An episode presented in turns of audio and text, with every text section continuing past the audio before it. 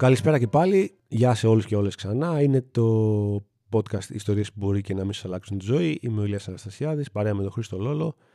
Για το δεύτερο κομμάτι της ε, τριλογίας, της όχι και τόσο εορταστικής, ε, σχετικά με το, το θάνατο του μπαμπά μου και όλη την απώλεια και το πριν και το μετά. Στο πρώτο μέρος αναλύσαμε όλη την περίοδο μέχρι και τη στιγμή που ο μπαμπάς μπήκε στη ΜΕΘ του Σωτηρία και στο δεύτερο μέρος θα μιλήσουμε για τις 38 μέρες, ας πούμε, θα είναι αυτός ένας τίτλος εργασίας, οι 38 πιο δύσκολες μέρες της ζωής μου. Ε, βασανιστικά δύσκολες όμως. Δεν, δεν ξέρω, είναι και λίγο. Οι λέξεις κάμια φορά όντως δεν μπορούν να περιγράψουν ε, ούτε στο ελάχιστο την κατάσταση. Οι 38 πιο, πιο δύσκολες μέρες της ζωής μου και οι 38 μέρες πιο δύσκολες σίγουρα τη ζωής του μπαμπά μου που έδινε μια μάχη τρομερά άνηση αλλά με τρομερή δύναμη. Ακόμα και αν ήταν σε καταστολή. Σάββατο 5 Δεκεμβρίου, μεσημέρι ξανά περιμένουμε την πρώτη ενημέρωση πια από τη ΜΕΘ, από άλλο νοσοκομείο, από άλλους γιατρούς προφανώς. Κάπως στο μυαλό μας έχουμε φτιάξει το αφήγημα ότι καλύτερα έτσι, καλύτερα να μην βασανίζεται ο μπαμπάς να είναι σε καταστολή και να γίνουν όλες οι προσπάθειες από τους γιατρούς εκεί και βασιζόμενοι ξανά λέω στο μαξιλαράκι του ότι δεν είχε κανένα υποκείμενο νόσημα και ήταν και ένας τρομερά ζωντανός, ενεργητικός άνθρωπος που σίγουρα τον έκανε σε 75. Δηλαδή, για παράδειγμα, όταν ε, το 19, ένα χρόνο πριν, μετακομίζαμε από ένα, ένα δρόμο του Παγκρατίου σε έναν άλλον μαζί με τη, με τη γυναίκα μου. Ε, ο πρώτος άνθρωπος που φωνάξαμε και φυσικά, χωρίς δεύτερη σκέψη, ήταν ο μπαμπάς μου για να βοηθήσει. Δηλαδή, ένας άνθρωπος 74 ετών. Και όχι ε, επειδή έτσι έχουμε μάθει, επειδή, επειδή μπορούσε έτσι, και επειδή πρωτοστατούσε σε όλα αυτά τα πράγματα. Ε, ο άνθρωπος που πιάνει τα χέρια του περισσότερο από οποιονδήποτε στον κόσμο και είναι πολύ οξύμορο γιατί εγώ είμαι άνθρωπος που με τα χέρια πιάνουν λιγότερο από οποιονδήποτε άλλο στον κόσμο. Εντάξει, ο αδερφός μου τουλάχιστον πήρε από τον μπαμπά ε, σε αυτό το κομμάτι. Θυμάμαι το Σάββατο το πρωί πάρα πολύ εκείνο. Έχουμε πάει μια βόλτα με το μωρό το οποίο είναι 40 ημερών και το βγάζουμε πρώτη φορά από το σπίτι νομίζω και πάμε μια βόλτα στο Καλιμάρμαρο με την Λίλα και έρχεται και ο νονός, ο μετέπειτα νονός της, ε, της Μάγιας ο Γιώργος μαζί μας. Του εξηγούμε, του εξηγώ όλο το σκηνικό με τον μπαμπά και το που βρισκόμαστε τώρα και τι έχει προηγηθεί τις προηγούμενες μέρες και κατά τη μία-δύο γυρνάμε στο σπίτι γιατί εκεί δύο με τρεις περίμενα ότι θα είναι το πρώτο τηλεφώνημα από τη ΜΕΘ. Χτυπάει λοιπόν το τηλέφωνο, πάλι εγώ αποδέκτης, δεν το ήξερα, δηλαδή, οπότε μέχρι εκείνη τη στιγμή μιλάγαμε με τον αδερφό μου. Σε πήραν, όχι εσένα, όχι. Οπότε εγώ ήμουν τυχερός πάλι. Και ένα ε, γιατρός που ακούγεται κοντά στην ηλικία μου, αρκετά πιο ομιλητικός από τις ε, γιατρούς που μας κάναν την ενημέρωση από το Αλεξάνδρα και μας κάνει ένα ένα ψηλό ξεκαθάρισμα του που είμαστε ρε παιδί μου δεν είχε να μας πει κάτι φοβερό Μας είπε λοιπόν ότι ο μπαμπάς είναι σε καταστολή, ότι του δίνουν φούλο οξυγόνο, ότι κάνουν, κάνουν πάρα πολλές εξετάσεις όλη τη διάρκεια του βράδυ, τη νύχτας και ότι δεν είχε πειραχτεί κάποιο άλλο ζωτικό όργανο πέρα από το πνεύμονα που έχει θέμα. Και βλέποντας και κάνοντας, προχωράμε. Δηλαδή, δεν υπήρχε μια αισιοδοξία, μην το πω. Ε, δεν ήταν, δεν ήταν αισιοδοξία, αλλά δεν υπήρχε ένα ε, δραματικό όπως προηγούμενες μέρες ε, καταστρεφόμαστε κτλ. Ηρεμούμε κάπως. Μας εξήγησε βέβαια και αυτός ο γιατρός όπως και οι προηγούμενες ότι είναι λίγο χαρτογράφητα νερά αυτά τα πράγματα με τον COVID ότι και αυτοί εκείνη την ώρα τα καταλαβαίνουν ότι δεν αποκλείεται πραγματικά τίποτα και εννοούσε τα χειρότερα έτσι και πάρα πολύ άμεσα και χωρίς κάποια προειδοποίηση οπότε ήμασταν πάντα stand-by και σε επιφυλακή απλά το πρώτο τηλεφώνημα από τη ΜΕΘ ήταν κάπως έτσι, καταπραϊντικό. Δευτέρα, δύο μέρες μετά, ξεκινάω στη νέα μου δουλειά, εδώ, στη Liquid Media. Τώρα με τι ψυχολογία ήρθα, δεν τι χρειάζεται να το συζητάμε. Δεν θα ξεχάσω ποτέ και θα το εκτιμώ για πάντα ότι τον πρώτο μήνα αυτό στη δουλειά που ήμουν σαν φάντασμα, επικός σαν φάντασμα, ο CEO της εταιρείας, το έξι ο Γεωργόπουλος, ήταν χωρίς να με ξέρει ο άνθρωπος, απίστευτα δίπλα μου. Με έπαιρνε δύο-τρεις φορές τη μέρα τηλέφωνο να δει τι γίνεται. Ξαναλέω, ήταν και μια περίοδος που τα γνωστά κρούσματα, τα, μάλλον τα κρούσματα γνωστών μας ήταν πάρα πολύ αραιά. Οπότε Ξέρεις, όλοι θέλαμε να, να μάθουμε πώς, πώς, πώς πάει μια τέτοια κατάσταση. Αλλά το ενδιαφέρον του Τάκη ήταν ε, συγκλονιστικό. Η πρώτη εβδομάδα στη δουλειά κυλάει περίεργα. Ξέρεις, πολύ αλλιώς θα είχα φανταστεί. Πολύ πιο χαρούμενος, ξέρεις, ήθελα να έρθω κτλ. Αλλά, OK, okay, συνηθίζω τα πατήματά μου, το γραφείο μου, οι νέοι άνθρωποι που γνωρίζω, εσύ, ρε Χρήστο μου και όλοι που γνώρισα στην αρχή. Και κλασικά το μεσημεριανό τηλεφώνημα, έτσι, που, που το συνδύασα με την κουζίνα του, της δουλειάς, που κρυβόμουν εκεί για να, να ακούσω με ησυχία τι θα μου πούνε. Η πρώτη εβδομάδα δεν κύλησε, δεν κύλησε άσχημα, μάλιστα προς τα τέλη της εβδομάδας οι γιατροί που με παίρνανε εναλλάσσονταν, ήταν δύο-τρει. Ε, ο κύριος ο μιλητικό που σας είπα ήταν μια κυρία πάρα πολύ απότομη. Ε, ήταν μια άλλη κυρία, νομίζω ήταν διευθύντρια της, ε, της ΜΕΘ, της Σωτηρία, η οποία ήταν ε, πολύ ευγενική και αρκετά επεξηγηματική, αλλά όπως και να έχει δεν μπορούσε να ρωτήσει πολλά πράγματα. Ε, πρώτον γιατί δεν ξέρει να τις απαντήσεις σε όλα και δεύτερον γιατί δεν υπήρχε χρόνος. Όταν ο μπαμπάς μου ήταν στη ΜΕΘ, οι ΜΕΘ είχαν πραγματικά την κάρη. Ήταν η περίοδος με 800-900 μέσα. Δηλαδή ήταν πραγματικά άνθρωποι που παίρνανε πάρα πολλά τηλέφωνα εκείνη τη στιγμή. Οπότε όταν ξεκίναγες να κάνεις μια ερώτηση, καταλάβαινες αμέσως ε, ότι δυσανασχετούν. Και κάποιοι ήταν αρκετά ευγενικοί ώστε να απαντάνε, κάποιοι δεν ήταν. Κάποιοι ήταν, ε, κύριε μου, έχουμε να πάρουμε άλλα 50 τηλέφωνα την επόμενη μισή ώρα. Δεν έχουμε χρόνο. Ε, το οποίο είναι τρομακτικά κακό. Και προφανώς τώρα δεν συζητάμε ότι δεν μπορούμε να πάμε να δούμε τον μπαμπά μας. Έτσι, αυτά είναι δεδομένα. Είμαστε σε εποχή COVID. Ε, καραμπινάτη. Προς τα τέλη της πρώτης εβδομάδας, λοιπόν, που έχει μπει ένας μπούσουλας ότι εντάξει, OK, okay, και 10-15 μέρες να κάτσεις στη ΜΕΘ, OK okay είναι. Από εκεί και πέρα αρχίζει το θέμα ότι είναι πολλές ημέρες, πώς θα βγει μετά από τη ΜΕΘ. Όλο σενάρια και ιστορίες. Και οι ιστορίε μπορεί να είναι και ραδιοβίλε, μπορεί να είναι και πραγματικές. Εμένα γνωστός μου ε, έκατσε 65 μέρες, έλεγε κάποιος. Και βγήκε. Εμένα άλλος έλεγε έκατσε τρεις μέρες και πέθανε. Δεν μπορεί να ξέρεις. Οπότε κάθε περίπτωση είναι ε, ξεχωριστή. Προς τα τέλη της πρώτης εβδομάδας, λοιπόν, να το, να το πω επιτέλους, ε, υπάρχουν κάποια καλά ε, σημάδια, μου λέει ένας γιατρός, ότι ανεβαίνει το οξυγόνο του μπαμπά ε, και αν συνεχίσει έτσι, θα κάνουμε μια προσπάθεια να τον ξυπνήσουμε. Λέω, επειδή τώρα όποιος ε, καεί στο χυλό φυσά και το γιαούρτι. Αυτό που μου λέτε λέω είναι κάτι καλό ή κάτι, είναι κάτι business as usual, ξέρω εγώ, τη ρουτίνα. Όχι, μου λέει είναι καλό. Είναι καλό. Μπορώ να σου πω ότι είναι καλό. Χαρά λοιπόν εγώ στα τηλέφωνα μετά με τη μαμά μου, με τον αδερφό μου. Είχα και αυτό το ρόλο του να διαμοιράζω την πληροφορία. Τρομερά δύσκολο. Χαρά, χαμός κτλ. Μια μέρα μετά ξανά παίρνει ο ίδιος γιατρός. Λέω που εμείς όλο, όλο εκείνο το 24ωρο ελπίζουμε ότι ο μπαμπάς έχει ξυπνήσει κάτι.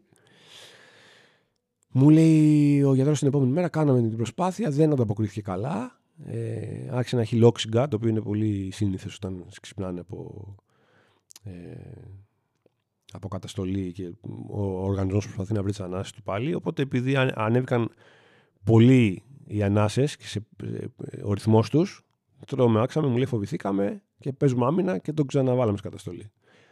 OK. Okay. Σκέφτομαι μια πρώτη ευκαιρία καλή που κάναμε και τη χάσαμε, αλλά δεν πειράζει, θα κάνουμε και επόμενες. Παρασκευή αυτό. Το μεταφέρω. Εντάξει, μου κόπηκαν τα φτερά κάπως, αλλά OK. Okay. Σάββατο λοιπόν, το δεύτερο Σάββατο που ήταν μέσα από μπάζ μου, με παίρνει ένας γιατρός και μου λέει ότι δεν είναι καθόλου καλά πράγματα και ότι ο μπαμπάς ε, κόλλησε κάποιο μικρόβι της εντατικής και όπως ξέρετε μου λέει αυτά είναι και πάρα πολύ επικίνδυνα. Είναι... Η πλειοψηφία δεν τα καταφέρνει. Πόσο μάλλον όταν είναι σε καταστολή με αυτό το πρόβλημα στο πνεύμα κτλ.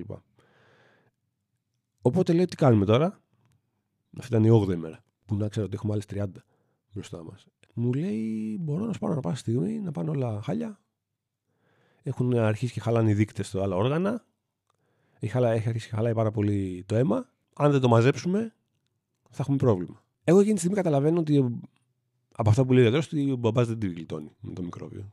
Με το μικρόβιο, τέλος. Οπότε, επειδή το ανέφερα, παίρνω συμπανικό το Ντάκι, το διευθυντή μου εδώ, το CEO, και του λέω Τάκη, επειδή αυτό και αυτό και αυτό. Καλά, ο άνθρωπος και να μην τον έπαιρνε θα με έπαιρνε. Επειδή αυτό και αυτό και αυτό. Δεν θα έρθω την επόμενη εβδομάδα στη δουλειά. Sorry, είναι η δεύτερη εβδομάδα μου στη δουλειά. Συγγνώμη. Κρατήστε μου τις άδειες από μετά. Δεν θα έρθω γιατί είναι πολύ δύσκολη θέση μου. Ανά πάση στιγμή θα πάρουν τηλέφωνο και θα μου πούνε ότι πέθανε ο πατέρας μου. Ναι, μου λέει, αγόρι μου το συζητάς, ούτε καν κτλ. Οπότε μένω σπίτι και εκεί η Χρήστο μου είναι από τις πρώτες φορές, επαναλήφθηκε πάρα πολλές φορές μετά στον ίδιο μήνα, που πραγματικά παρακαλάω να μην χτυπήσει το τηλέφωνο οποιαδήποτε άλλη στιγμή πριν το μεσημέρι. Γιατί όσο δεν χτύπαγε το τηλέφωνο και φτάναμε στο μεσημέρι, ξέραμε ένα βασικό πράγμα. Ότι ο μπαμπάς είναι ακόμα ζωντανός. Τι θα ακούσουμε δεν ξέραμε. Αλλά ξέραμε ότι βγήκε, βγήκε αυτή η μέρα. Οπότε το βράδυ δεν μπορούσα να κοιμηθώ όπως το καταλαβαίνεις. Κοίταγα συνέχεια το κινητό μου, αν χτύπαγε, αν δεν χτύπαγε. Δεν χτύπαγε, ευτυχώς. Ξημέρων έλεγα στη γυναίκα μου: Ωραία, πρωί, είναι πρωί, δεν μας έχουν πάρει. Το μεσημέρι είναι πάρα πολύ κοντά. Λογικά είναι καλά ο μπα, ζει.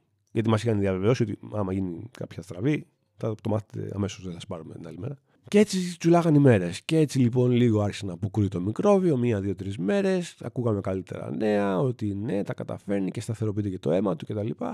Όσο την πέμπτη, έκτη μέρα πάλι μου παίρνει ο γιατρός και μου λέει: Ναι, μπορώ να σου πω με σιγουριά ότι το μικρόβιο τον νίκησε. Πάμε παρακάτω.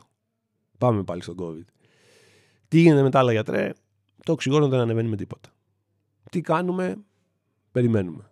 Μπορεί να κάτσει και 50 μέρες και 40. Δεν είναι καλό, μου λέγαν και οι ίδιοι, ότι σε αυτή την ηλικία καβατζώνουμε το διδόματο. Αρχίζει και γυρνάει ανάποδα, μπούμεραν η κατάσταση. Αλλά παλεύουμε. Έπαιρνε και που και που και η διευθύντρια της κλινικής και τη ρώταγα, το κλασικό ρώταγα πράγμα ρώταγα τους πάντες, έχετε δει ασθενή να γυρίζει από αυτήν την κατάσταση. Όπως είναι τώρα ο μπαμπάς μου; Ναι, έχουμε δει. Ωραία. Ελπίζω θα είναι ο μπαμπά μου ένας από αυτούς. Και έπαιρνα δύναμη για την υπόλοιπη μέρα και το επόμενο πρωινό. Ε, οπότε έτσι φεύγει το πρώτο διβδόματο. Δυστυχώς από την 16η μέρα και μετά άρχισαν όντως να έχουν πρόβλημα και, και το νεφρό και το αίμα. Οπότε πηγαίναμε σε μια μετάβαση πολύ οργανική ανεπάρκεια, το οποίο είναι κάτι που οδηγεί ο COVID και αυτό οδηγεί στο θάνατο. Καταλαβαίνετε, έχουμε φτάσει στις γιορτές, έτσι. Έχουμε ακουμπήσει στα Χριστούγεννα. Εξού και η επιλογή αυτών των επεισοδίων. Έχουμε ακουμπήσει στα Χριστούγεννα το 20. Προφανώς δεν μπορούμε να κάνουμε γιορτές. Προφανώς και στο σπίτι, παρά ότι έχουμε ένα νεογέννητο και το κλίμα θα έπρεπε να είναι φανταστικό. Το, το κλίμα και εγώ ειδικά είμαι χάλια και δεν μπορώ να κάνω κάτι γι' αυτό. Δηλαδή όλοι γύρω μου πολύ ορθά μου λέγανε ότι ναι, αλλά πας σπίτι και βλέπεις το μωρό. Ξεχνιέσαι. Παιδιά, πολύ λογικό αυτό που λέτε, ναι, αλλά δυστυχώς δεν, δεν, δεν, δεν. Να είναι καλά το παιδάκι, να τελειώσει όλη αυτή η περιπέτεια και θα ασχοληθώ όσο δεν πάει. Δεν, μπο, δεν μπορώ να, δεν, δεν, μου παίρνει το μυαλό. Είμαι, είχα πάθει τρελό σοκ. Τρελό. Γιορτές λοιπόν τις περνάμε περίεργα ε, πάρα πολύ περίεργα. Με τη μαμά μου μιλάω κάθε πρωί στο τηλέφωνο, το οποίο τα τελευταία 15 χρόνια δεν συνέβαινε ποτέ. Βασικά από τότε που φύγα από το σπίτι δεν συνέβαινε ποτέ. Και μ' άρεσε κιόλας και αυτήν της άρεσε. Δεν αναπτύξαμε μια σχέση και μάλιστα έλεγαμε ότι αν πάνε όλα καλά, να μιλάμε και μετά. Είχε πολύ πλάκα, ήταν το πρώτο μου τηλέφωνο. Είχα πολύ αγωνία να την ακούω κάθε μέρα να είναι καλά και να στέκει. Να πούμε εδώ παρένθεση το αμελήσαμε στο προηγούμενο επεισόδιο, ότι η μαμά θηρίο μια χαρά την έβγαλε με τον COVID, δεν χρειάστηκε ούτε να νοσηλευτεί ούτε τίποτα. Το πέρασε πολύ ελαφριά. Θηρίο πραγματικό. Έτσι κι αλλιώς θηρίο. Οπότε είχε φύγει το ένα άγχος και είχαμε επικεντρωθεί στον μπαμπά. Ε, οπότε η μαμά, παρότι δεν είναι ψύχρεμη, έβγαζε μια αισιοδοξία ότι όλα θα πάνε καλά, θα το δείτε. Ε, αλλά όσο περνάγαν οι μέρες, βάραινε και η μαμά. Δηλαδή, άρχισε να πετάει και σπόντες τύπου δεν το βλέπω τον Τάσο να επιστρέφει σπίτι κτλ. Εγώ έτσι όπως τα, τα ζήγησα τα πράγματα ως δέκτης των τηλεφώνων και του κλίματος θεωρούσα, το έλεγα και αυτό στη Λίλα, ότι θα μου είναι τρομερά, τρομερά μεγάλη έκπληξη αν ο μπαμπάς τη γλιτώσει. Το έλεγα πολύ νωρίς όταν ήταν στη ΜΕΘ. Γιατί βέβαια άκουγα τραγικά πράγματα. Δεν ήταν κάποια πρόβλεψη ένστικτο. Άκουγα ότι έχει καταστραφεί ο πνεύμονας, ότι ο COVID προκαλεί ε, κάτι σαν ουλές στο πνεύμονα, σαν ηχές και στον μπαμπά μου είναι πάρα πολύ μεγάλες και είναι και σε μια ηλικία που δεν το, τον παίρνει για τέτοια πράγματα. Οι γιορτές περνάσαν πάρα πολύ ζόρι. Κατά Χριστούγεννα το αίμα πάλι του μπαμπά είχε πάει πάρα πολύ χάλια. Πάρα πολύ χάλια. Πάλι ήμασταν λοιπόν τη βγάζει, τη βγάζει. Λίγο πριν την πρωτοχρονιά, μάλιστα τότε νομίζω ήταν ο Κορκολής που είχε πάει και είχε τραγουδήσει στο, στο προάβλιο του Σωτηρία. Είχε κάνει μια συναυλία τύπου για τους ασθενείς. Το οποίο μου είχε αγγίξει και έλεγα ότι ξέρεις, είναι και ο μπαμπάς μου, άσχετα αν δεν μπορεί να ακούσει.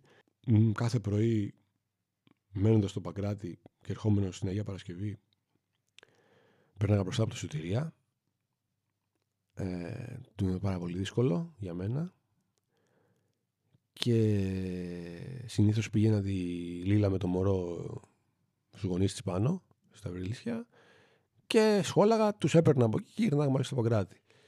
Στο γύρνα λοιπόν, αν, αν κάποιο μεσημέρι είχα ακούσει κάτι καλό, κάτι περίπου καλό τέλος πάντων, για την πορεία του μπαμπά, στο γύρνα όταν περνάγαμε έξω από τη σωτηρία, στο κατέβα, ε, είτε είχα ακούσει κάτι καλό είτε όχι, στο ύψος σωτηρία ε, ε, οδηγούσα και στην αρχή το κρύβα από τη Λίλα, μετά δεν με ενδιαφέρει. Το κρύψω, δεν υπήρχε και λόγος. Οδηγούσα και, και έσφυγα το ένα χέρι μου όταν περνάγαμε απ' έξω και έλεγα από μέσα μου Πάμε, κράτα, κράτα, κράτα, κράτα μπαμπά, είμαστε εδώ. Ήταν μια πολύ χαρακτηριστική εικόνα εκείνων των ημερών για μένα. Στις γιορτές λοιπόν στα Χριστούγεννα είχαμε αυτό με το αίμα. Προς την ε, πρωτοχρονιά μας παίρνει μια πολύ συμπαθής γιατρός από εκεί και μας λέει θηρίο, το γλίτωσε και αυτό, το γύρισε το αίμα εκεί που πρέπει. Άντε να δούμε, άντε μια τελευταία προσπάθεια, άντε να ανέβει το οξυγόνο. Το έχουμε φτάσει τώρα έτσι 25 μέρες, ε. 25 μέρες. Εκεί λοιπόν ήταν η τελευταία φορά που ακούσαμε κάτι καλό. Γιατί από τις επόμενες το οξυγόνο δεν ανέβαινε. Νομίζω έγινε μια απόπειρα πάλι για να τον, του αλλάξανε μηχάνημα, του βάλανε ένα ακόμα πιο επιθετικό μηχάνημα οξυγόνου. Δεν έγινε κάτι. Έγινε μια προσπάθεια από ό,τι μας είπαν να τον ξυπνήσουν με το έτσι θέλω, μπας και δούνε πώς μπορεί να ανταποκριθεί μετά από τόσες μέρες. Πάλι απέτυχε η προσπάθεια, τον κοιμήσανε στα καπάκια. Και πάλι λοιπόν ακούμε ότι τα πράγματα πάνε χάλια. Ε, πρωτοχρονιά, μπαίνει το νέο έτος, το 21. Προφανώς δεν μπορούμε να γιορτάσουμε κάτι να χαρούμε και κλείνουμε ένα μήνα που μπάσινε στη ΜΕΘ, ένα μήνα. Πραγματικά είναι κατόρθωμα που το έχει κάνει και για την ηλικία του και για το, για το πόσο τον είχε ταλαιπωρήσει ο COVID. Αυτό που πάθει ο μπαμπά τη δέκατη μέρα, την περίφημη στροφή, που, η επίθεση του COVID που λέμε, και γενικά αυτό που πάθε τις μέρες που ήταν σπίτι και δεν το κατάλαβε, ήταν μια από τις πιο ύπουλε, τα πιο ύπουλα σενάρια του COVID, που λέγεται υποξία, που στην ουσία αρχίζει και τραυματίζει τον πνεύμονα και δημιουργεί μεγάλη ζημιά, χωρίς συμπτώματα. Χωρίς βήχα δηλαδή και χωρίς πολύ ψηλό πυρετό. Απλά αυτά τα δέκατα που είχε κάθε μέρα κάνανε αυτή τη, τη βρώμικη δουλειά. Ε, οπότε όταν πραγματικά είχε συμπτώματα ότι δεν την παλεύω να σκοθώ από το κρεβάτι ή δεν μπορώ να πάρω ανάσα, η ζημιά έχει γίνει. Ήδη. Κλείνουμε λοιπόν ένα μήνα, έχω εξουθενωθεί, δεν μπορώ άλλο αυτό το μαρτύριο του μεσημεριού και του τι θα ακούσω και του πώς θα τα πω. Δεν μπορώ με τίποτα. Οι ελπίδες μου λιγοστεύουν κάθε μέρα έτσι κι αλλιώς σου είπα από πολύ νωρίς στη ΜΕΘ. Ε, στο κεφάλι μου θεωρούσα αδιανόητο να γυρίσει ο μπαμπάς. Ε, ώσπου μια μέρα στις 31-32 μέρες και λίγο πριν τα Φώτα με παίρνει μία γιατρός και μου λέει δεν υπάρχει βελτίωση και θέλω να σου πω κάτι, λέω ναι μου λέει ο πνεύμονας του μπαμπά σου έχει καταστραφεί δεν, δεν γυρίζουμε από αυτό λέω OK okay, άρα τι, τι μου λέτε ακριβώς τώρα για να καταλάβω λέω μου λέτε αυτό που νομίζω ότι ναι μου λέει δεν υπάρχει γυρισμός Όλα έχουν καθαρίσει και το αίμα του έχει καθαρίσει και τα όργανα είναι μια χαρά. Όλα, όλα, όλα, όλα έχουν γυρίσει εκεί που πρέπει. Αλλά ο πνεύμονα έχει καταστραφεί. Δεν μπορεί να ζήσει με καταστραμμένο πνεύμονα. Και εμείς δεν μπορούμε να τον ε, αποσωληνώσουμε όσο ζει. Οπότε λέω, μου λέτε αυτή τη στιγμή ότι είμαι τέλος και ότι απλά περιμένω και το τυπικό τηλεφώνημα από εσά. Ναι, μου λέει συγγνώμη γι' αυτά. Εντάξει, τώρα ήμουν σε μια περίοδο που ήμουν σε beast mode, δηλαδή δεν είναι ότι κατέρευσα με το αυτό. Κατέρευα κάθε μέρα λίγο-λίγο, δεν είναι αυτό το θέμα μου. Οπότε κλείνουμε αυτό το τηλέφωνο εκεί στις 30 κάτι μέρες και μπας ξέρουμε ότι δεν θα γυρίσει. Επιβεβαιώνεται ότι αυτό που πίστευα ότι οι πιθανότητες είναι πάρα πολύ μικρές. Και είναι Κυριακή. Ε, το έχω πει στον αδερφό μου φυσικά. ο οποίος πάντα προσπαθούσε να βγάλει κι αυτός. Ναι, αλλά άμα γίνει αυτό, μωρέ, μπορεί και να. Λέω να σου πω κάτι, να σου πω, να σου πω, να σου πω. Να σου πω. Δεν υπάρχει. Δεν υπάρχει σενάριο. Μην κουράζεσαι κι εσύ. Δεν υπάρχει. Τέλος. Απλά ένα τηλέφωνο περιμένουμε. Ναι, αλλά μήπως. Λέω, άστα μήπως. Τίποτα, τίποτα. OK, OK, μου λέει εντάξει. Και αρχίζουμε λοιπόν μια εβδομάδα πριν πεθάνει ο μπαμπάς και τυπικά. Μου είπε η γυναίκα αυτή ότι ναι, δεν μπορούμε να τον αποσωληνώσουμε. Θα περιμένουμε, μου είπε επιλέξει, να σταματήσει η καρδιά. Όσο μου λέει μακάβρο και ακούγεται αυτό και άσχημο, δεν πήγα στη διαδικασία να ρωτήσω, ναι, πόσες μέρες ε, θα πάρει αυτό.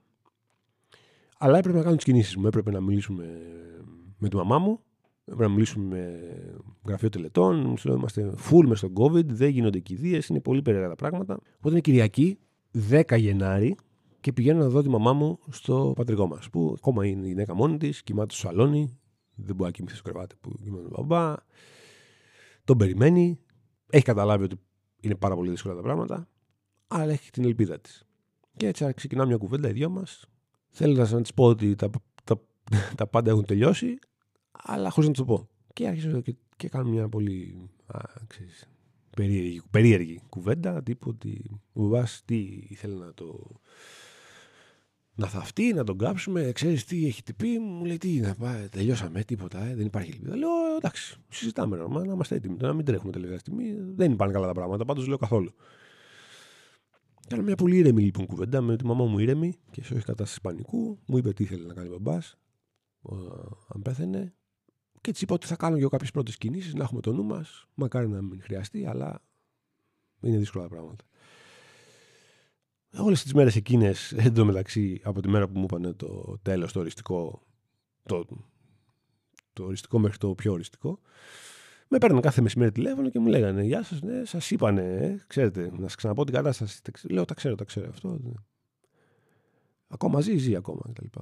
Θυμάμαι και την Κυριακή λοιπόν, μετά τη μαμά μου πήγα στο σπίτι, με πήρε η κυρία, μου λέει: Μας κάνει πάρα πολύ μεγάλη εντύπωση ότι ο μπαμπάς έχει αντέξει έξι μέρες έτσι. Ε, είναι πολύ δυνατός και τα λοιπά. Λέω ναι. Να φανταστώ, λέω δεν σημαίνει κάτι αυτό. Ότι, όχι, όχι, μου λέει, δεν σημαίνει τίποτα. Δεν σημαίνει τίποτα. Απλά μας κάνει εντύπωση και καταλαβαίνουμε και τη δικιά σας ταλαιπωρία και πόσο. Εντάξει, λέω, OK. Okay. Ε, και το ίδιο μεσημέρι λοιπόν που μιλάμε με την κυρία εκείνη που φάνηκε να έχει λίγο περισσότερο χρόνο. Τη ρώτησα πώς είναι, ρε παιδί μου, πώς είναι ο μπαμπάς μου; Να τον δω 40 μέρες. Είναι σε καταστολή 40 μέρες. Πώς είναι, έχει αδυνατήσει, ε, έχει βγάλει μούσια, πώς είναι. Και μου είπε ότι. Όχι, μου λέει δεν έχει αδυνατήσει καθόλου. Τρέφεται κανονικότατα. Από την πρώτη μέρα που είναι εδώ. Εντάξει, για τα μουσια και αυτά δεν μου απάντησε. Οπότε Κυριακή αυτό. Δευτέρα έρχομαι στη δουλειά.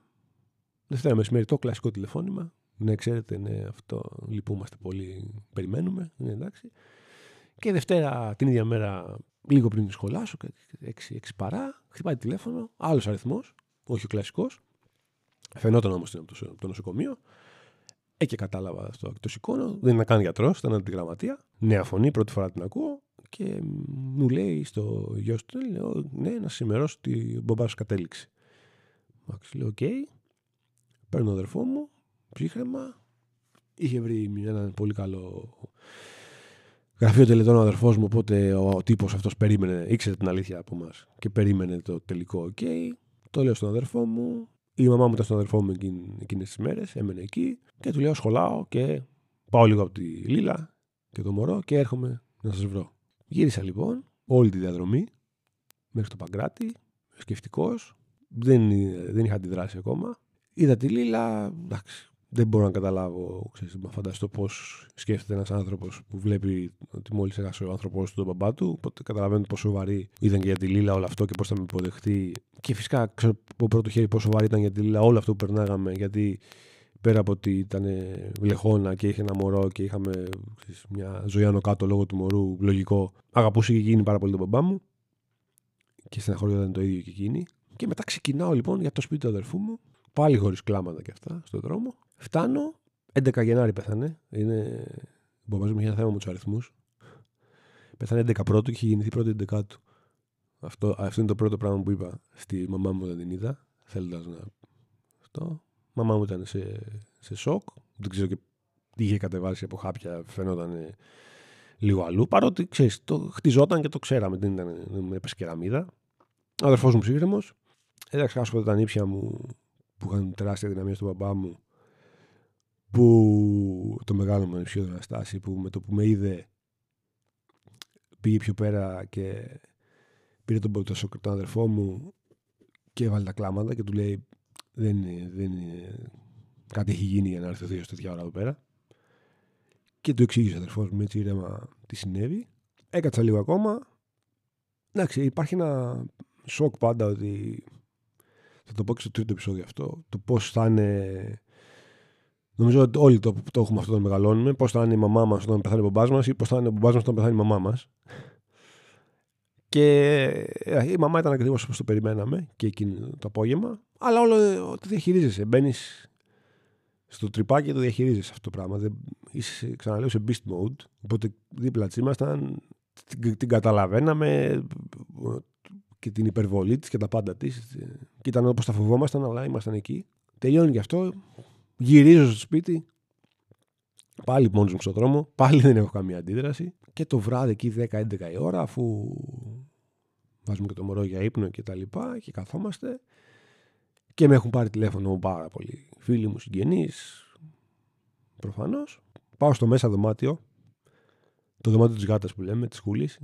Είχαμε δύο υπνοδωμάτια στο Παγκράτη, το ένα ήταν δικό μας, το άλλο ήταν της γάτας, ενώ δεν, δεν χρησιμοποιούσε κάποιος. Πάω μόνος μου εκεί στο δωμάτιο, κάθομαι στο κρεβάτι και εκεί ξέσπασα ρε παιδί μου. Εκεί, εκεί έκλαψα, μου βγήκε μια ένταση 40 ημερών, μια τρομερή ταλαιπωρία. Μου βγήκε όλη η στεναχωρία για τον μπαμπά. Α την ταλαιπωρία δικιά μου. Ποιος σχέστηκε τώρα. Όλο, όλο αυτό, το, αυτό που λέγαμε πριν, αυτό που λέγαμε στο άλλο επεισόδιο. Ποια είναι η τελευταία φορά, πού να ξέρεις την αυτή τελευταία φορά. Ε, τι θα σκεφτόταν ο ίδιος, πώς ένιωθε, μας χαιρέτησε, αν κατάλαβε τι γίνεται. Όλες τις απορίες που σου δημιουργούνται. Σαν παιδάκι σκέφτεσαι εκείνη την ώρα, έχεις απορίες για τα πάντα. Ήρθε η Λίλα, μαγκάλιασε και αυτό. Και αυτό ήταν το, το πρώτο βράδυ. Ε, η διαδικασία από εκεί και πέρα, αυτό που θα πούμε στο τρίτο επεισόδιο, είναι το μετά. Το κομμάτι το μετά. Εγώ, όπως είπα πριν, μίλησα στη, στα καπάκια μόλις με πήραν με τον, ε, μόλις με πήραν το νοσοκομείο. Μίλησα με τον άνθρωπο που είχε βρει ο αδερφός μου για την τελετή. Θα καίγαμε τον μπαμπά μου και είχαμε βρει ένα νεκροταφείο που έκανε τελετή, που ήθελε η μαμά μου να γίνει τελετή και μετά να τον να το στείλουμε στο αποτεφρωτήριο. Ε, ήταν φοβερός τύπος, φοβερός και πολύ βοηθητικός εκείνες τις στιγμές. Το οποίο μου είπε το εξής: Λέω ότι χρειάζεται να κάνουμε από εδώ και πέρα; Ήταν Δευτέρα. Μου λέει: Ωραία, η κηδεία θα γίνει την Τετάρτη. Λέω: Οκ. Μου λέει: Αύριο το πρωί πάρα πολύ νωρίς. Σε θέλω στο Σωτηρία να μου δώσεις να βρεις την ταυτότητα του μπαμπά σου. Την είχε μαζί του. Να σου πληρώσει κάποια χαρτιά και αναλαμβάνουμε εμείς. Πάρουμε τον μπαμπά από εκεί κτλ. κτλ. Τετάρτη κηδεία, Τρίτη, αύριο πρωί σε θέλω εκεί. Οκ, okay, οκ. Okay. Μίλησα και με τον κολλητό μου τον Χρήστο εκείνο το βράδυ και του το είπα και μου λέει: Α, θα έρθω, πάω μαζί. 7 η ώρα. Πες μου, πού να είμαι, να πάω μαζί. Του λέω: Όχι, ρε, ούτε καν. Μετά λοιπόν από αυτό είχα το ξέσπασμα, το ξέσπασμα που σου είπα και μου λέει: Λίλα, να σου πω, μπαίνεις στο Χρήστο να του πεις να πάτε. Γι' αυτό είναι οι φίλοι. Να πάτε μαζί. Λέω: Ναι, έχεις δίκιο. Τον πήρα λοιπόν ε, και δώσαμε ραντεβού κατά τις 7.30-8 στη Μιχαλακοπούλου. Θα πήγαινα να τον πάρω για να πάμε μαζί στο νοσοκομείο. Το τι έζησα στο νοσοκομείο, τη λίγη ώρα που πήγα και το πόσο χρήσιμος ήταν ο Χρήστο, ε, απαραίτητος να έρθει εκεί, και η κηδεία είναι τα θέματα του τρίτου επεισοδίου. Οπότε σας χαιρετώ και τα λέμε ξανά την επόμενη εβδομάδα.